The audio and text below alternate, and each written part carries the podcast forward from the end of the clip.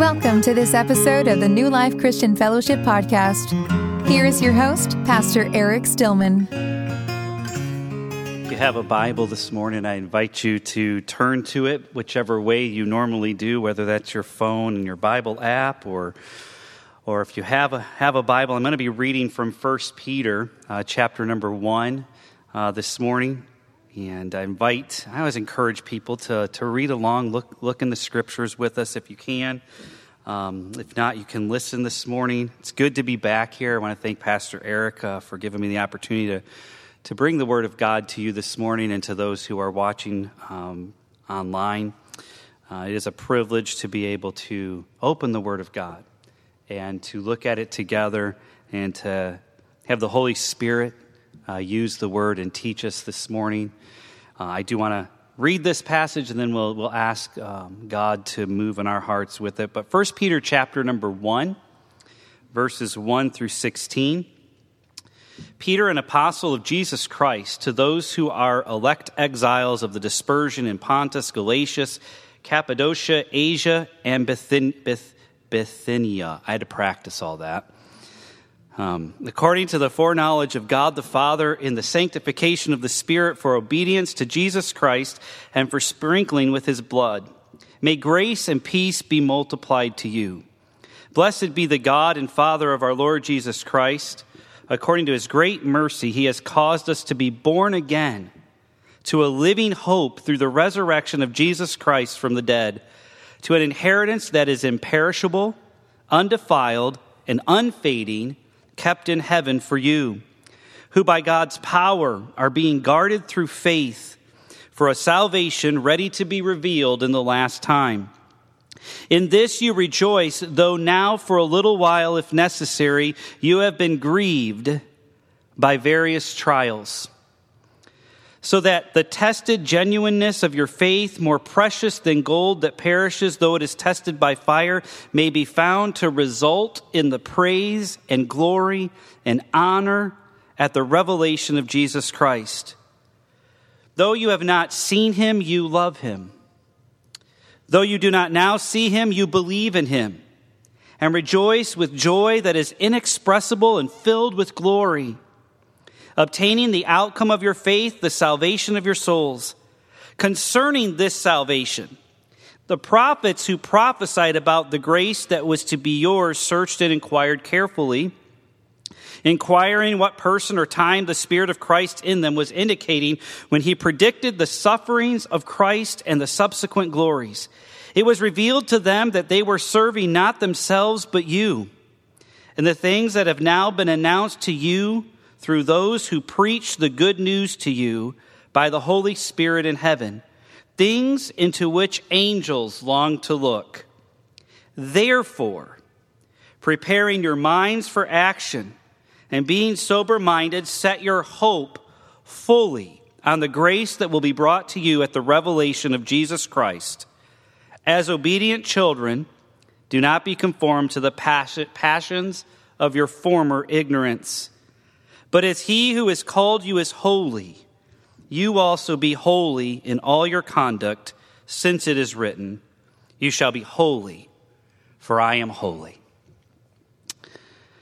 Father, we thank you for your word. We thank you for this letter that Peter, one of your apostles, penned to the church that had been scattered all over Asia Minor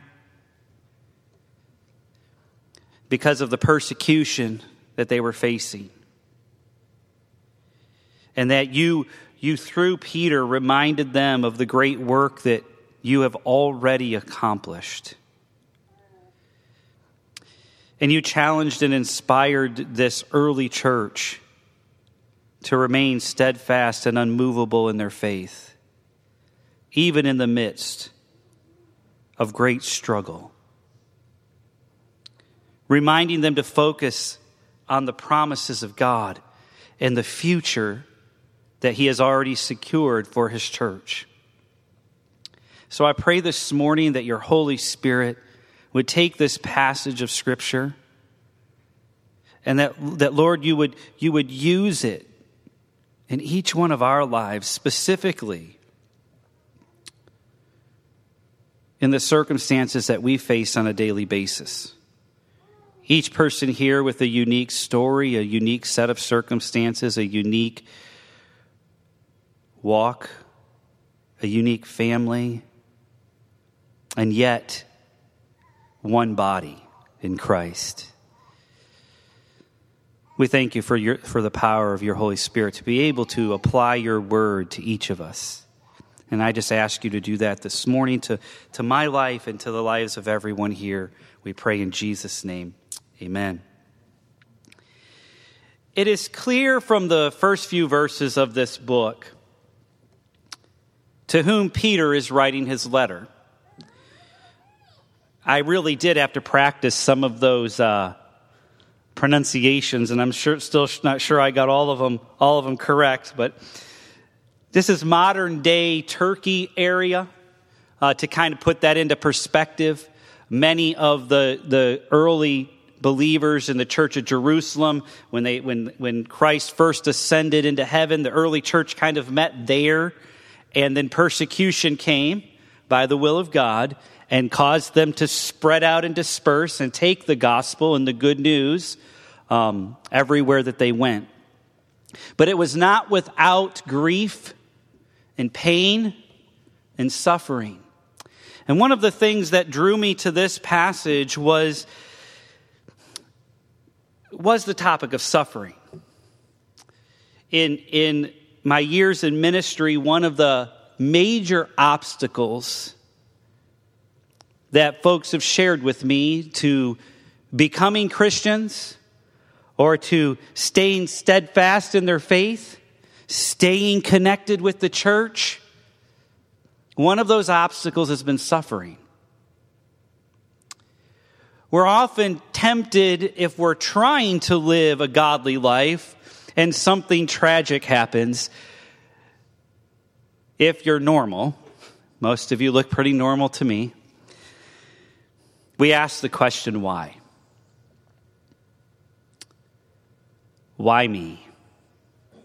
Why this? Why this disease? Why, why this loss? Why, why this death? We ask those questions. How does a good God allow suffering? You know, Peter is writing to a people who were suffering. And he challenges them to be holy. He challenges them to, to rejoice in their trials. And on the surface, if we don't dig a little bit into that, we can, we can, we can really hear crazy there. Because it's kind of like uh, to, to, to just illustrate this in a humorous way, you know, you're, any of you who've dealt with building anything, construction of any sort, you know, there are two sets of nails involved in every construction project the ones that hold the wood together and the ones that are on your hands. And when you hit the wrong nail, you know it, if you know what I mean. If you've ever smashed a finger while using a hammer and there's pain, right? Instant. I mean, instant. You know it right away. That's temporary, right? Most of us don't struggle with the temporary things. We know they're going away, it'll heal. It's okay. We don't question God when we hit the wrong nail. Usually we look at ourselves and say, Mel, what did you do that for? What were you thinking? How did you miss? You've driven hundreds of nails in your lifetime. How did you miss and hit your thumb rather than the nail? So we look at ourselves when we make mistakes like that. But when there are things we can't control, like persecution, like someone mocking you at work because you're one of those Christians, really? Like, I mean, haven't you evolved past that? I mean, our culture today is really good at trying to make people of faith feel stupid. we face some persecution. And we, we can't really do anything about that, can we? But we can look at the scriptures and know that our Savior, Jesus Christ, suffered persecution. It's not that God has not been through what we as believers face. On the contrary, he has been through some of the greatest sorrows one can ever know the loss of a child. That one hits home for me because my son's five months old. And you know, I can read in Scripture that God gave his only son to perish on my, on my behalf, that whoever believes in him will not perish, but have everlasting life, and think, yeah, I, I wouldn't want my son to do that. But God did. God knows what it's like to have the closest of friends betray him and run.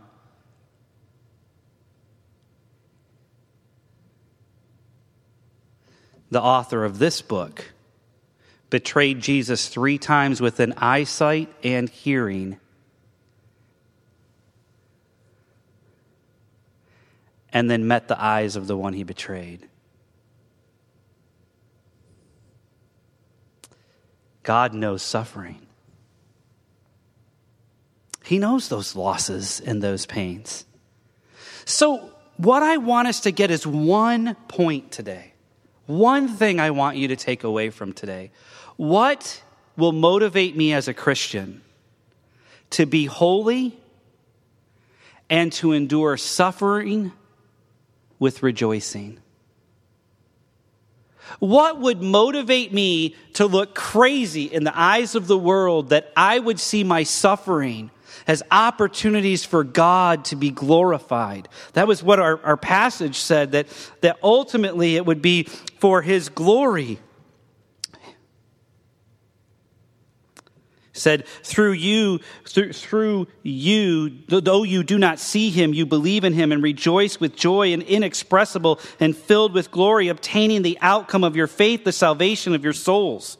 We look forward, we set your hope fully on the grace that will be brought you at the revelation of Jesus Christ. What causes a person to have this perspective that I want to be so like my God that I would examine my choices to see whether they're holy or not.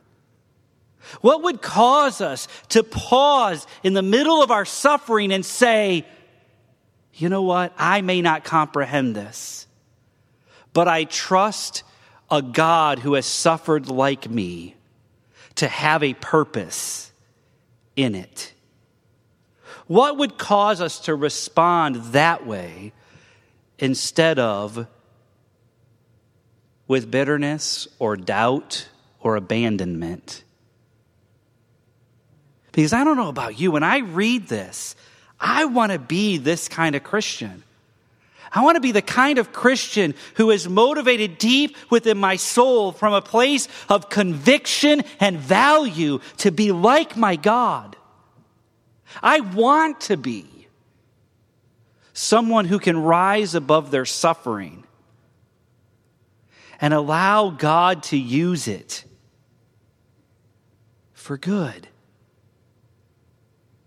I, want to be that kind of believer on the same page with God. You know, there are several other, other uh, authors of the New Testament who have written similar passages in, in regards to like holiness. In Ephesians 4, the Apostle Paul uh, said this assuming that you have heard about him, Jesus, and were taught in him, as the truth is in Jesus, to put off your old self, which belongs to your former manner of life and is corrupt through deceitful desires, and to be renewed in the spirit of your minds, to put on the new self created after the likeness of God in true righteousness and holiness. Again, well, I, I want to be that believe that kind of believer, but what will motivate me to be conscious of putting off the old and embracing the new? putting off the old man I was and embracing the new creation that God has made me in Jesus. What will motivate that? In Hebrews, the author of Hebrews in chapter 12 put it this way since we are surrounded by so great a cloud of witnesses, let us lay aside every weight and sin which clings so closely, and let us run with it with endurance the race that is set before us, looking to Jesus, the, the founder and perfecter of our faith, who for the joy that was set before him endured the cross. The cross wasn't his joy. It was the joy that was set before him. You know what that joy was? To put it in another picture that Paul, Paul gives us, it was a marriage feast. When Jesus, the bridegroom, would be joined with his bride, Jesus was looking for the day when all who believed in him would be united with him. So he endured the cross. He gives us the example of the mindset we need. Consider him who endured from sinners such hostility against himself, so that you may not grow weary or faint hearted. How are we to be motivated for holiness? How are we to endure and persevere through suffering?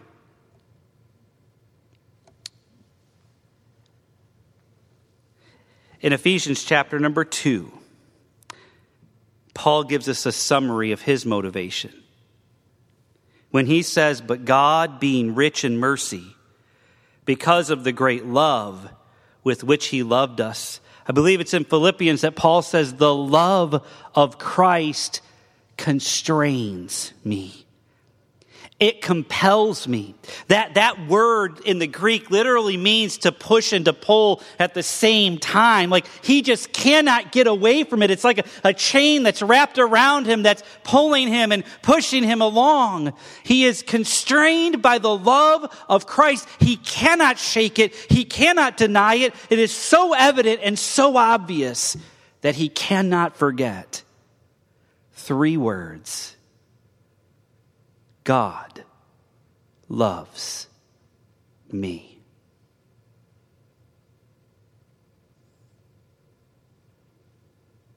You see, Peter wrote this book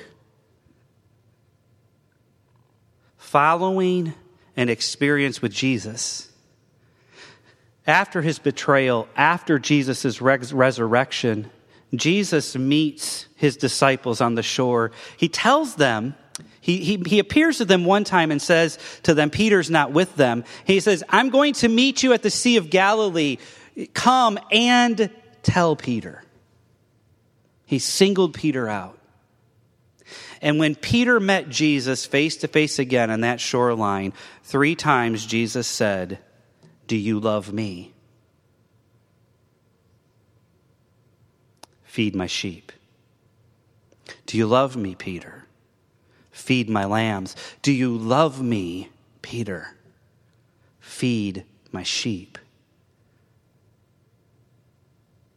You know what Peter needed to be motivated to preach the great sermon on Pentecost when 3,000 plus souls came to Christ?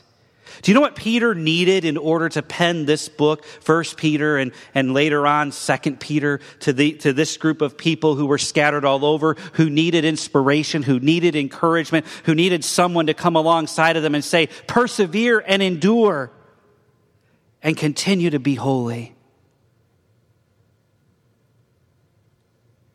It was the fact that he couldn't shake that God loves me. That God is a personal God. That when he says, I so loved the world that I gave my only son, that he wasn't thinking big categorical, you know, in general, that no. God's capacity to think about multiple people at the same time transcends any of us because he had you and he had me in mind when he went to the cross.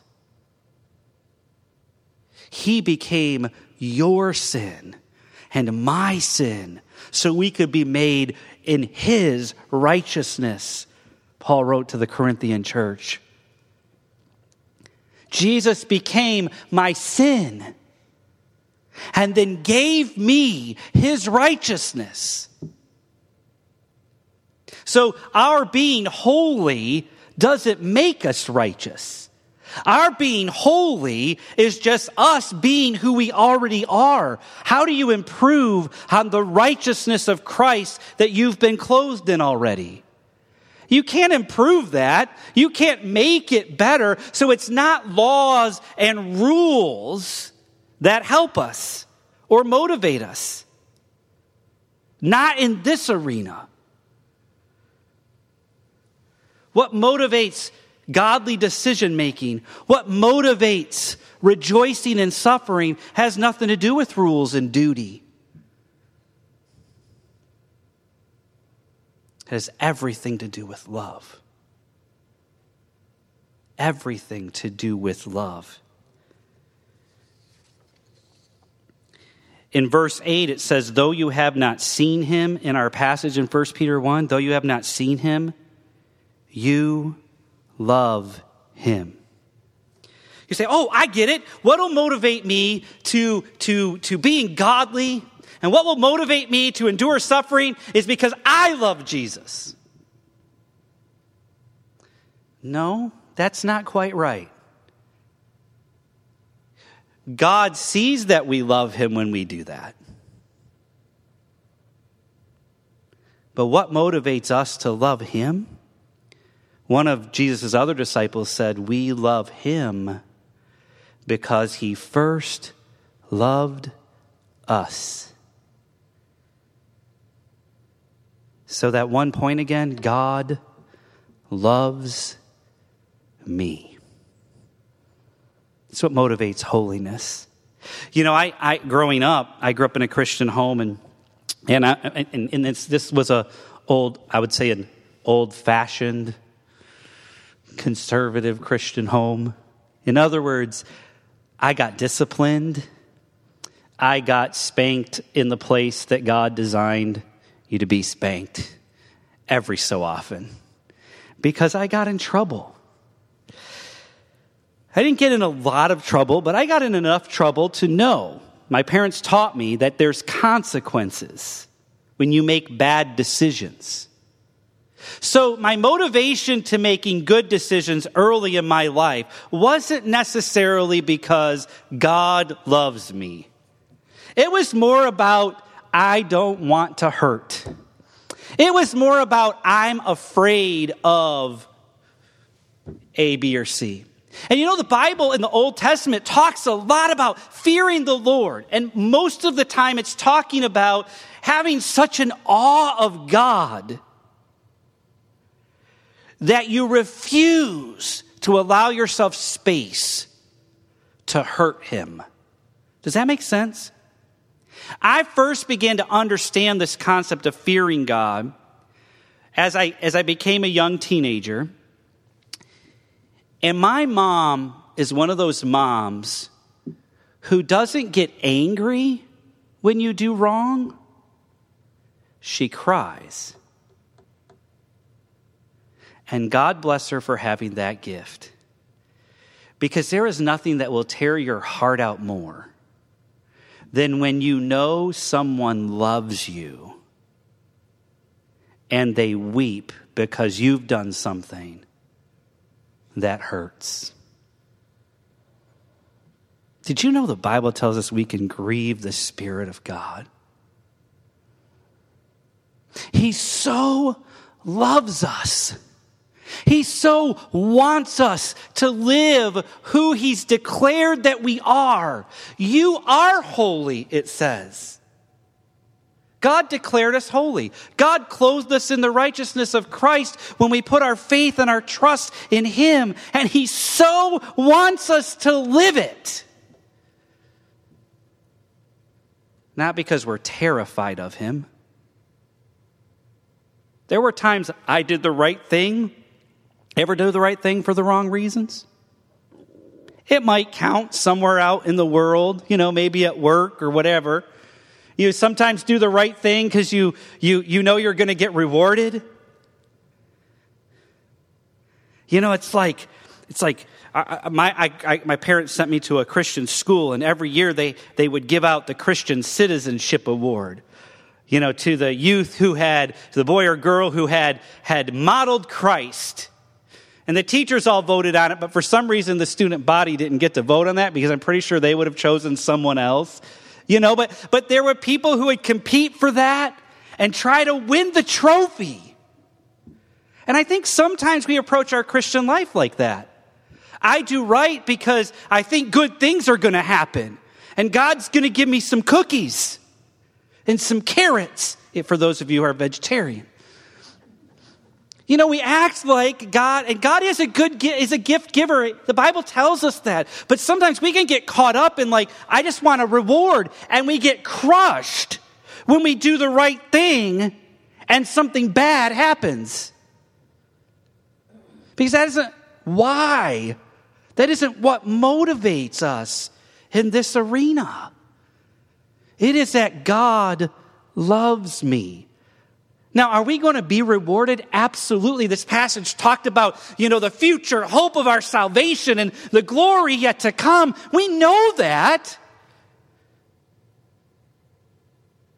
But I don't think we want to live our Christian lives because we're going to get rewarded. In Luke chapter 7, one of the Pharisees asked Jesus to eat with him. And so he went to the Pharisee's house and reclined at table with, with him. And a woman of the city who was a sinner, some believe Mary Magdalene from another passage that's related to this in the Gospels, when she learned that he was reclining at table in the Pharisee's house, she brought an alabaster flask of ointment that was worth like a year's wage. So just imagine that, right? You got something that is worth one year's salary. Okay? And in standing behind him at his feet, weeping, she began to wet his feet with her tears and wiped them with the hair of her head and kissed his feet and anointed them with the ointment. When the Pharisee who had invited Jesus saw it, he said to himself, quietly, you ever grumbled when you see somebody do something, but it's kind of internal, but, some, but your face betrays you? Well, well, with Jesus in the room, your face didn't even need to betray you because he already knew your thoughts. That's kind of cool. But he says to himself, thinking like nobody's going to know I'm thinking this, if this man were a prophet, if Jesus were a prophet, he would have known who and what sort of woman this is who is touching him, for she is a sinner. Have you ever had that attitude? Well, that person sure got what they had coming. And we kind of rejoice a little bit in that? Okay, maybe you don't. Maybe I do. I don't know. But I've had some of these thoughts like this. Jesus answered, to, answered Simon. He was the Pharisee. He said, I have something to say to you. I've had a few moments and experiences in my Christian life where I felt like God was talking to me. Usually it was in a corrective, convicting sort of a way. Like, I have something to say to you. He, he, yeah, Simon, being a religious Pharisee, he said, Say on, teacher. So he tells a story. A certain money lender had two debtors. One owed him 500 denarii and the other 50. It's like saying somebody owed me 50,000 and another person owed me five, five grand. Kind of to put it in perspective. When they could not pay, he canceled the debt of both. Now, which of them will love more? Simon answered, The one, I suppose, for whom he canceled a larger debt. And he said to him, You have judged rightly. Then turning toward the woman, he said to Simon, Do you see this woman? I entered your house. You gave me no water for my feet but she wet my feet with her tears and wiped them with her, with her hair. You gave me no kiss, but from the time I came in, she has not ceased to kiss my feet. You did not anoint my head with oil, but she has anointed my feet with ointment. Therefore I tell you, her sins, which are many, are forgiven, for she loved much. But he who is forgiven little loves little. And he said to her, Your sins are forgiven. You know what motivates us for holiness? Is remembering our former self or the potential for sinfulness and wickedness that, rely, that, that, that lies within each of us and how God has redeemed us from it.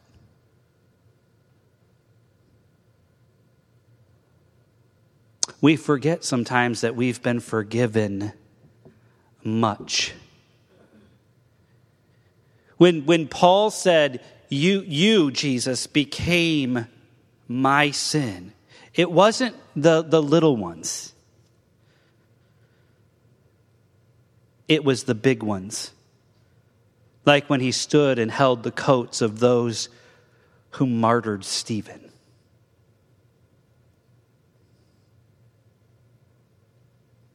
we forget that we would be the same.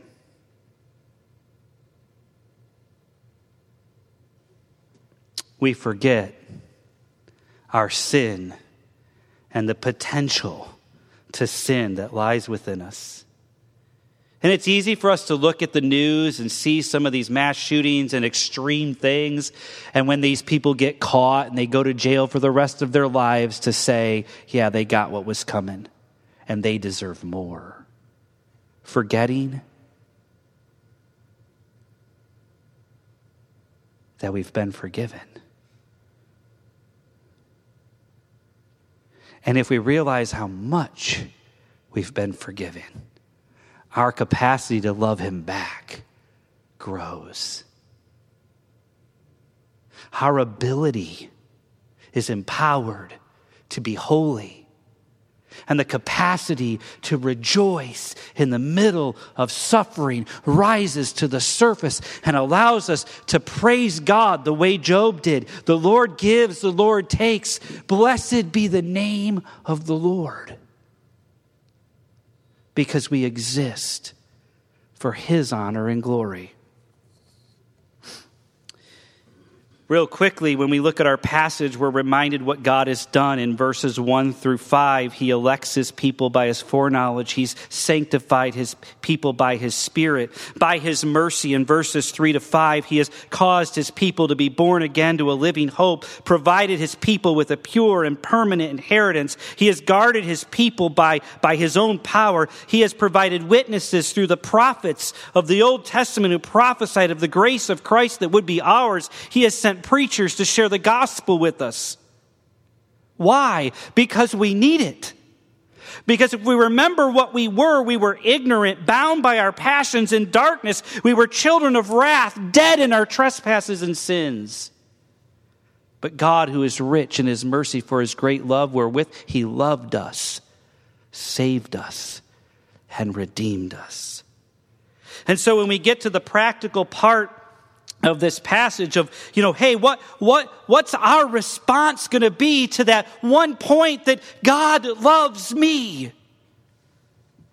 It can be obedience to Christ in verse 2. It's enduring and rejoicing in our trials and testings, verse 6 and 7. It's loving Him, believing in Him, and rejoicing in Him in verse 8. It is preparing our minds for action, and it is refusing to be what we were and choosing to be who we are. We've got to know that, though, and believe it. Who are you? Our world can't even define what a woman is. But our scriptures and our God has been very clear about who his, who, who his people are. They are holy. They are righteous. They are high priests before God. They are sanctified and set apart. They are redeemed. They are adopted. They are, they are the children of God. Christians should know who they are. We know who we are. We don't make ourselves holy by being obedient. As I already mentioned, we're holy because God declared us to be holy. We do these things because we are motivated by His love and what He has done for us. These things are simply our response.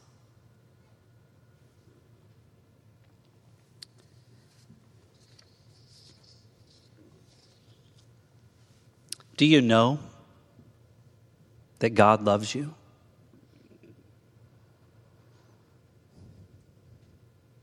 Do you believe? That God loves you? Are you willing to put your name in some of those familiar verses like John 3:16?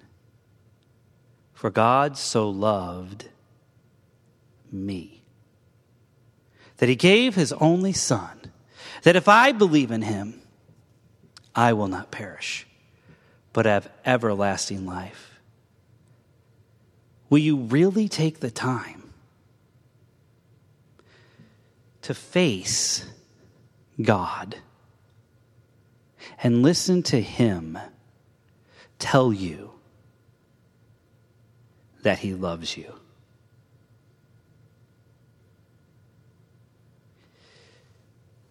And will you love Him? Will you love Him? That is the motivation of holiness.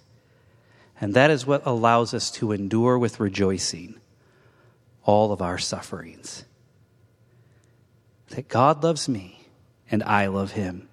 You know, we sing many songs that remind us of this all the time. Whether it's hymns like And Can It Be?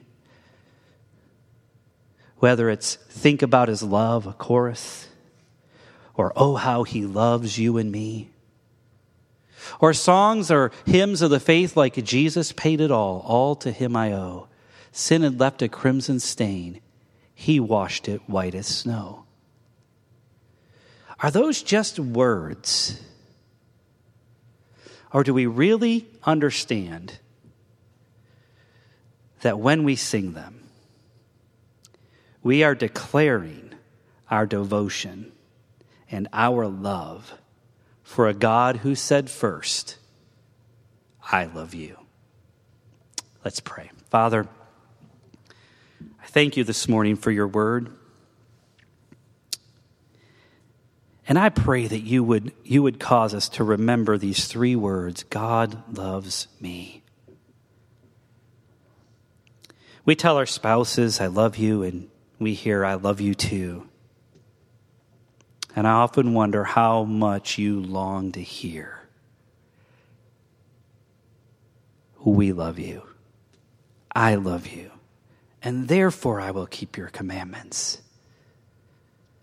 Not because I want to earn anything or have some kind of reputation or name or reward or praise, but just for your honor and glory, Lord that we love you. Help us to be motivated to be holy as you have declared us, and to, and to give you honor by rejoicing and praising your name, even in the midst of our deepest sorrows, remembering that you, our God, suffered and you suffer with us. You're in it with us. Help us to remember that you love us. In Jesus' name, amen. Thank you for listening to the New Life Christian Fellowship Podcast. We are located at 1155 Silas Deane Highway in Wethersfield, Connecticut, and can be found online at newlife-ct.org. No redistribution or use of any kind of this recording is allowed without express written consent of New Life Christian Fellowship.